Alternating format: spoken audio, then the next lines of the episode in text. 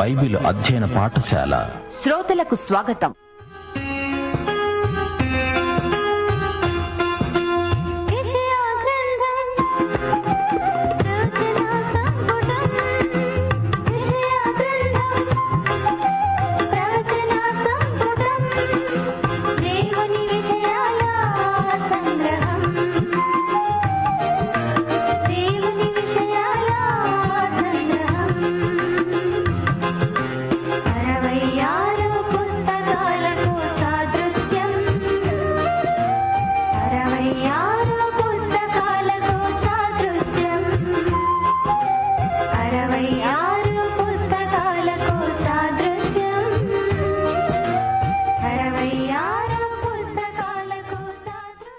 శ్రోతలు బాగున్నారా? ఈరోజు వాక్య పాఠానికి సిద్ధపడి వచ్చారా? వాక్యం మనకు అనుదిన జీవాహారం. మన ఆత్మలు బ్రతకాలంటే అక్షయమైన వాక్యాహారం తినాలి. మరో మాట దేవుని వాక్యం ప్రత్యక్షం విశ్వాసం ఒక బీజం. ఈ బీజం దేవుని వాక్కు ప్రత్యక్షంలోనే ఫలిస్తుంది. మరచిపోకండి. విశ్వాసమనే విత్తనం దేవుని వాక్యం విని ఆ ప్రకారం చేసే వాతావరణంలోనే ఫలిస్తుంది. రోమాపత్రిక పదో అధ్యాయం పదిహేడో వచనం వినుట చేత విశ్వాసము కలుగును అంటే విశ్వాస బీజం వాక్య ప్రత్యక్షంలో విధేయత ఎందు ఫలిస్తుంది. రండి రేడియోకు దగ్గరగా వచ్చి కూచోండి ప్రార్థన చేసుకుందాము. కృపా కనికరములు గల మా పరమతండ్రి నీకు మా హృదయపూర్వకమైన కృతజ్ఞతలు. నశించిన మమ్ములను వెదకి రక్షించావు. మమ్ములను నీ బిడ్డలనుగా నీ కుటుంబంలోకి స్వీకరించావు. మా జీవమునకు భక్తికి అవసరమైనదంతా క్రీస్తునందు అనుగ్రహిస్తున్నావు. దేవా తండ్రి ఈ రోజు మా శ్రోతలందరూ నీ కృపాసనమును సమీపిస్తున్నారు. వారిని కనికరించండి. వారి అక్కరలు ఎన్ని ఉన్నా ఎలాంటివైనా అన్నీ నీయందే తీరతాయి. నీ సమృద్ధిలో నుండి మేము కృప వెంబడి కృపను పొందుతున్నాము. మా శ్రోతల కుటుంబాలను ఆశీర్వదించండి. రోగగ్రస్తులను ముట్టి బాగుచేయండి ఆర్థిక దారిద్ర్యంలో బాధపడే వారిని కనికరించి వారికి బంధకాల నుండి విడుదల ప్రసాదించండి. మా దేశాన్ని దేశ పౌరులను పరిపాలకులను నాయకులను ఆశీర్వదించండి. చెరసాలల్లో ఉన్న నేరస్తులను దర్శించండి. వారికి పశ్చాత్తాపం కలగాలని వారిలో సువార్తను బట్టి పరివర్తన కలగాలని ప్రార్థిస్తున్నాము. క్రైస్తవ సంఘాలలో ఉజ్జీవం కలగాలని ఆరాధన ఉజ్జీవము పరిశుద్ధాత్మ ఉజ్జీవము కలగాలని ప్రార్థిస్తున్నాము. నేటి వాక్యాశీర్వాదములు మాకందరికి సమృద్ధిగా అనుగ్రహించుమని ప్రభువైన యేసుక్రీస్తు వారి శక్తిభరితమైన నామమున ప్రార్థిస్తున్నాము పరమతండ్రి ఆమెన్. ప్రియ శ్రోతలు మనం ఈరోజు యషయా గ్రంథం పదమూడో అధ్యాయం వినబోతున్నాము. బబులోనును గూర్చి ప్రత్యక్షమైన దైవోక్తి. దైవోక్తి అంటే భారం దేవుని తీర్పు వాక్కు. దైవోక్తి అనగా ప్రవచనం. జాతులలో కలవరం బయలుదేరింది బబులోను అనగానే మనకు బాబెలు జ్ఞాపకం వస్తుంది. బాబెలు అంటే కలవరం. ఈ అధ్యాయంలో ఒకటి నుండి పదహారో వచనం వరకు వివిధ జాతులు దేవుని తీర్పునకు ఎలా సిద్ధమయ్యాయో చెప్పబడింది. లూకాసు వార్త ఇరవై ఒకటో అధ్యాయం ఇరవై నాలుగో వచనంలో అన్యజనముల కాలములు సంపూర్ణమయ్యే వరకు ఎరుషలేము అన్యజాతుల చేత తొక్కబడుతుంది అని చెప్పబడింది. లోకంలో జాతులను దేవుడు ఆశీర్వదిస్తాడంటే ఇస్రాయేలును బట్టే. రాజకీయంగా బబులోను కలవరానికి పెట్టింది పేరు. ప్రకటన పద్దెనిమిదో అధ్యాయంలో బబులోను పూర్తిగా విధ్వంసమైపోయినట్లు చెప్పబడింది.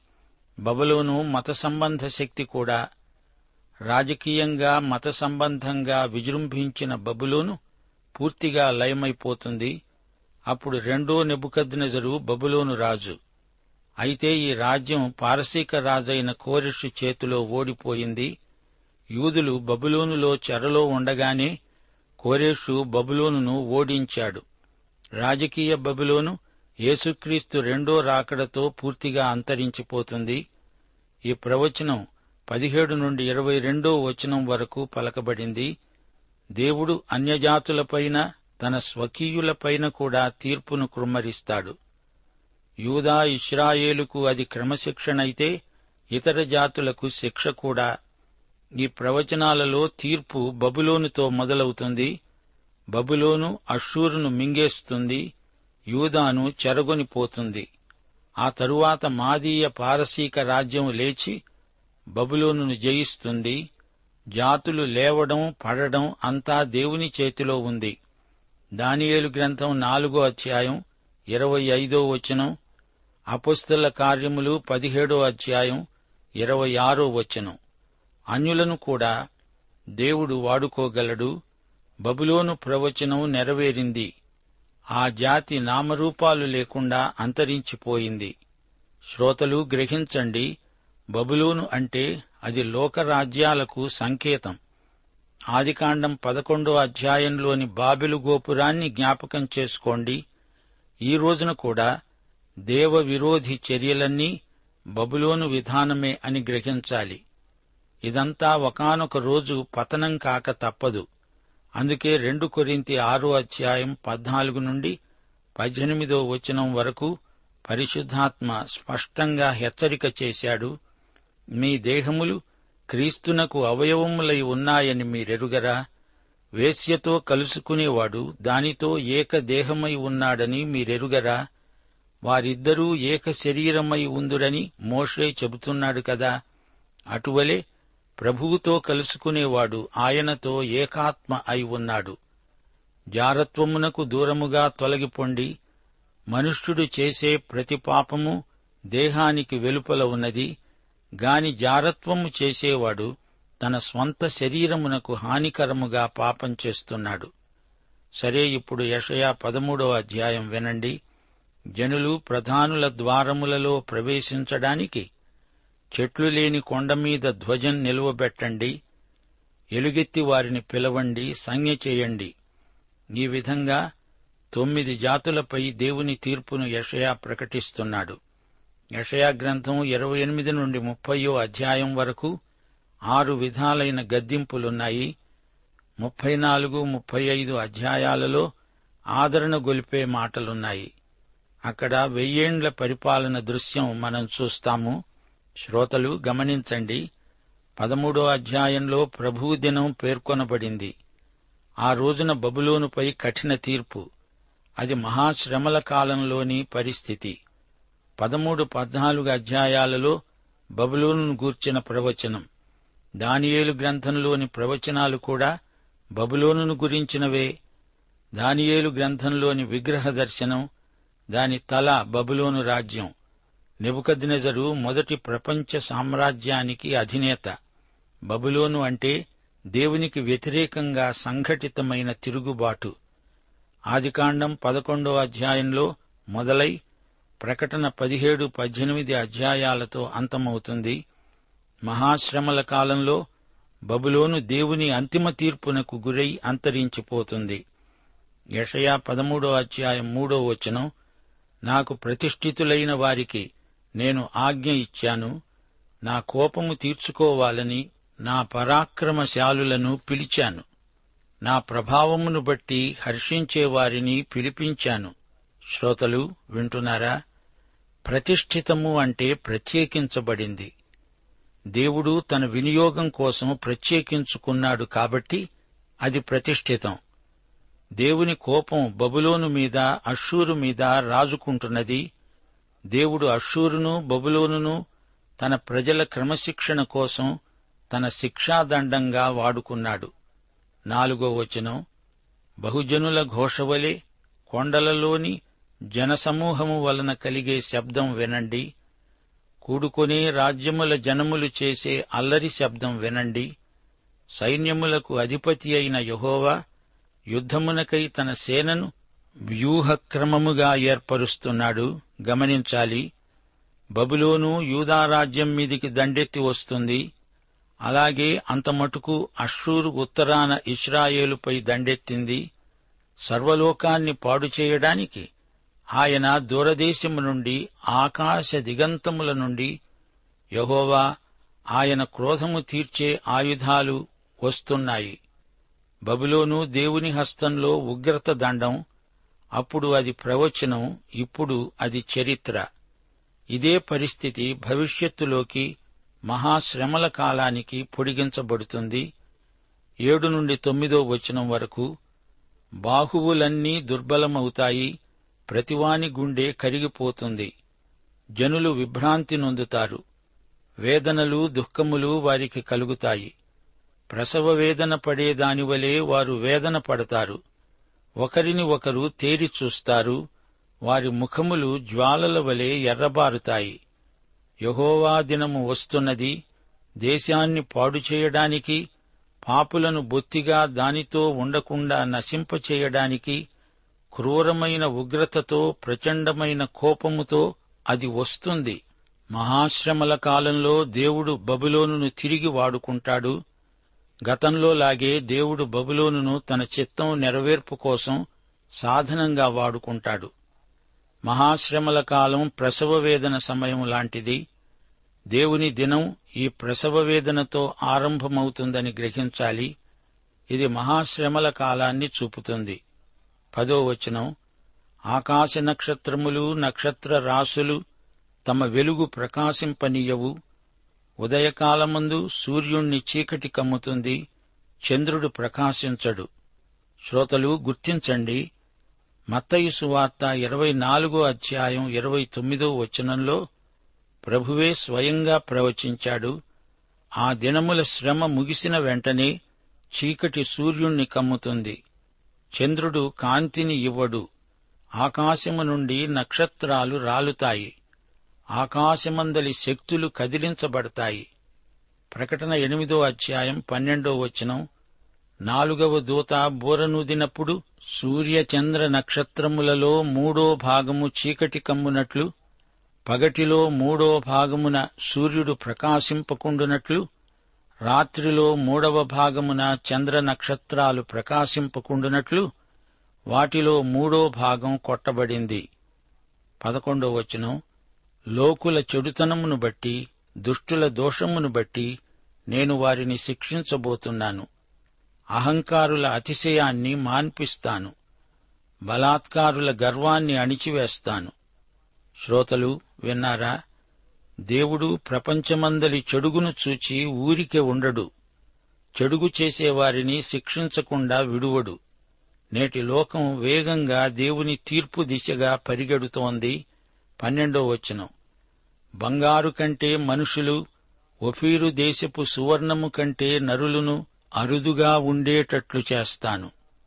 యేసుక్రీస్తు మానవుల కోసమై శిలువపై చనిపోబట్టి మానవుని విలువ దేవుని దృష్టిలో హెచ్చింది.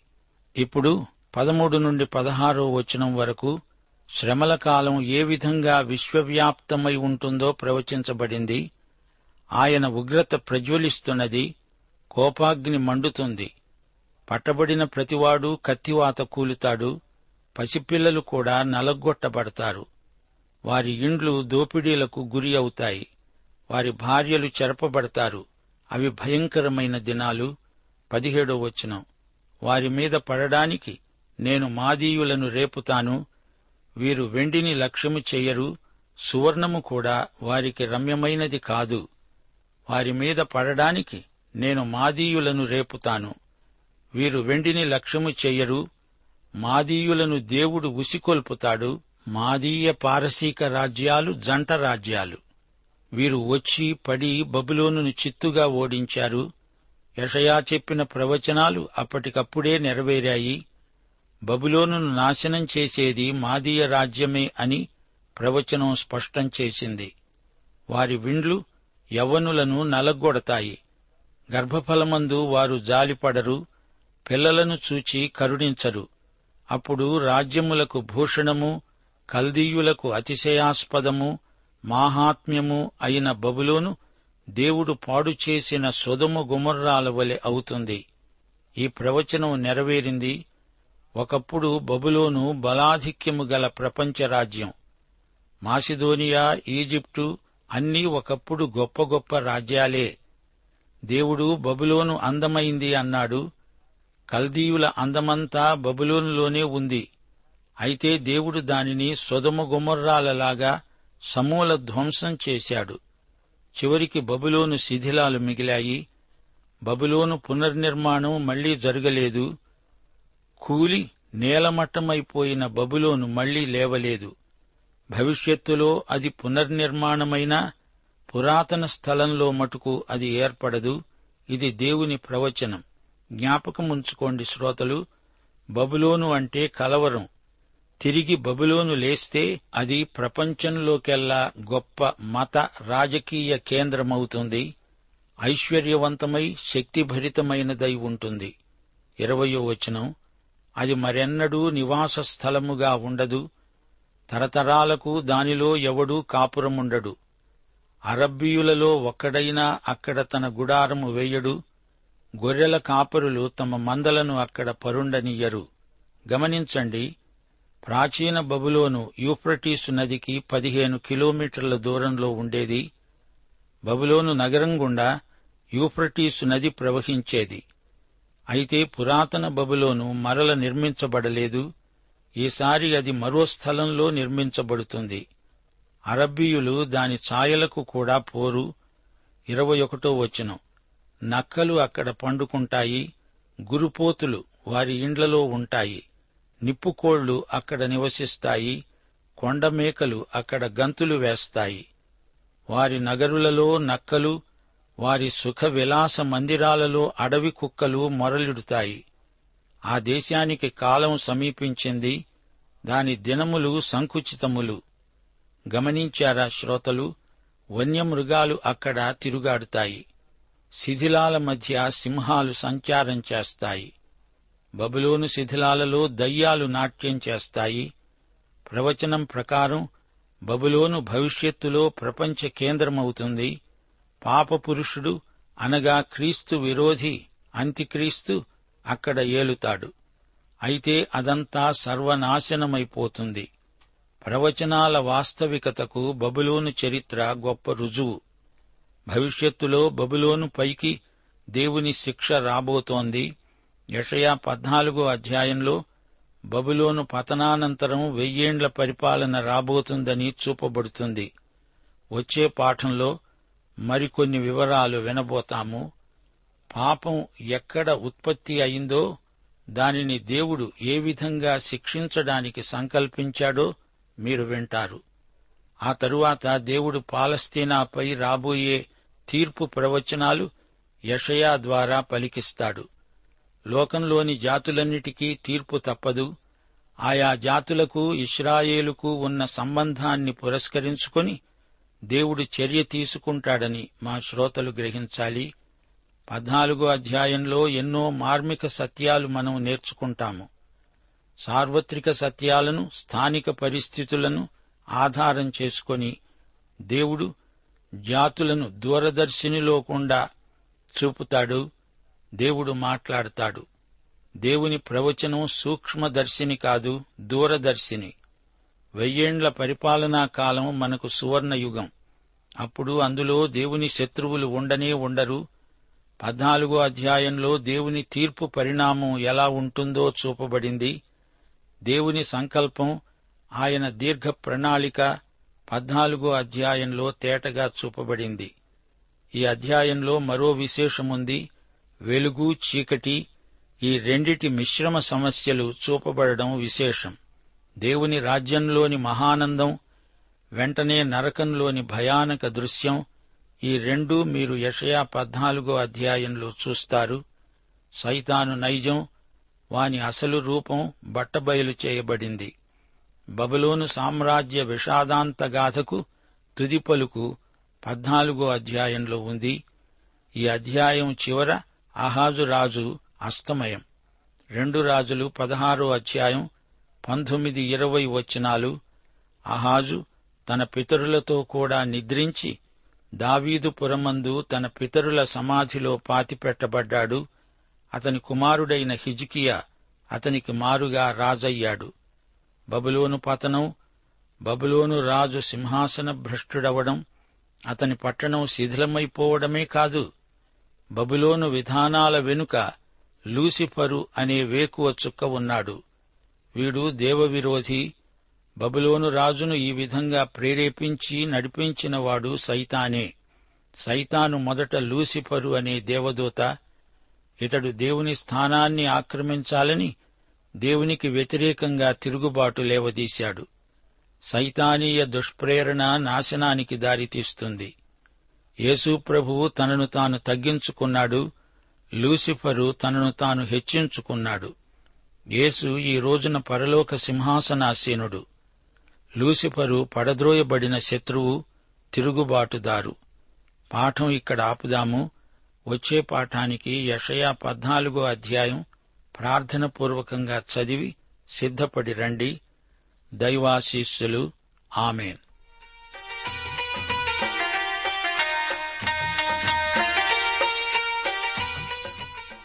ఇప్పుడు గతంలో ప్రసంగి పరమగీతాల గ్రంథ ధ్యానాల్లో మీరు విన్న వర్తమానాలపై కొన్ని ప్రశ్నలు. మొదటిగా ప్రసంగి గ్రంథంలో కొన్ని ప్రశ్నలు రాసుకోండి. మొదటి ప్రశ్న ప్రసంగి గ్రంథ శీర్షికలోని ఈ ప్రసంగి ఎవరు? ప్రసంగి గ్రంథ శీర్షికలో ఈ ప్రసంగి ఎవరు? రెండో ప్రశ్న. శాశ్వతకాల జ్ఞానం దేవుడు ఎక్కడ ఉంచాడు? శాశ్వతకాల జ్ఞానం దేవుడు ఎక్కడ ఉంచాడు? అట్టి జ్ఞానం ఎంతవరకు ప్రయోజనకరం? అట్టి జ్ఞానం ఎంతవరకు ప్రయోజనకరం? మూడో ప్రశ్న. కొంచెం బుద్ధిహీనత త్రాసులో ఉంచినడలా? Dash dash తేలగొట్టును. అంటే ఈ ఖాళీ పూర్తి చేయాలన్నమాట. కొంచెం బుద్ధిహీనత త్రాసులో ఉంచినడల? Dash dash తేలగొట్టును. నాలుగో ప్రశ్న. ఇద్దరు కూడి ఉండటం మేలు. ఈ సూక్తి ఏ అధ్యాయం? ఏ వచనంలో ఉంది? ఇద్దరు కూడి ఉండటం మేలు ఈ సూక్తి ఏ అధ్యాయం ఏ వచనంలో ఉంది? ఐదో ప్రశ్న. చేయుటకు నీ చేతికి వచ్చిన ఏ పనైనా నీ శక్తి లోపం లేకుండా చేయి. చేయుటకు నీ చేతికి వచ్చిన ఏ పనైనా నీ శక్తి లోపం లేకుండా చేయాలి. ఈ సూక్తి ఏ అధ్యాయం ఏ వచనంలో ఉంది? ఈ సూక్తి ఏ అధ్యాయం ఏ వచనంలో ఉంది? ఆరో ప్రశ్న. ప్రసంగి పన్నెండో అధ్యాయం ఆరోచనల్లో వెండి తాడు బంగారు గిన్నె కుండ చక్రం ఉన్నాయి. వీటి అర్థాలేమిటి? ప్రసంగి పన్నెండు ఆరులో వెండి తాడు బంగారు గిన్నె కుండ చక్రం ఉన్నాయి. వీటి అర్థాలేమిటి? ఇప్పుడు పరమగీతంలోని కొన్ని ప్రశ్నలు ఏడు ప్రశ్న నుండి. ఏడో ప్రశ్న పరమగీతంలోని కథానాయకుడెవరు కథానాయిక ఎవరు? పరమగీతంలోని కథానాయకుడు కథానాయిక ఎవరు? ఎనిమిదో ప్రశ్న కథానాయికకు రెండు పేర్లున్నాయి. అలాగే కథానాయకునికి కూడా రెండు పేర్లున్నాయి. అవి ఏమిటి?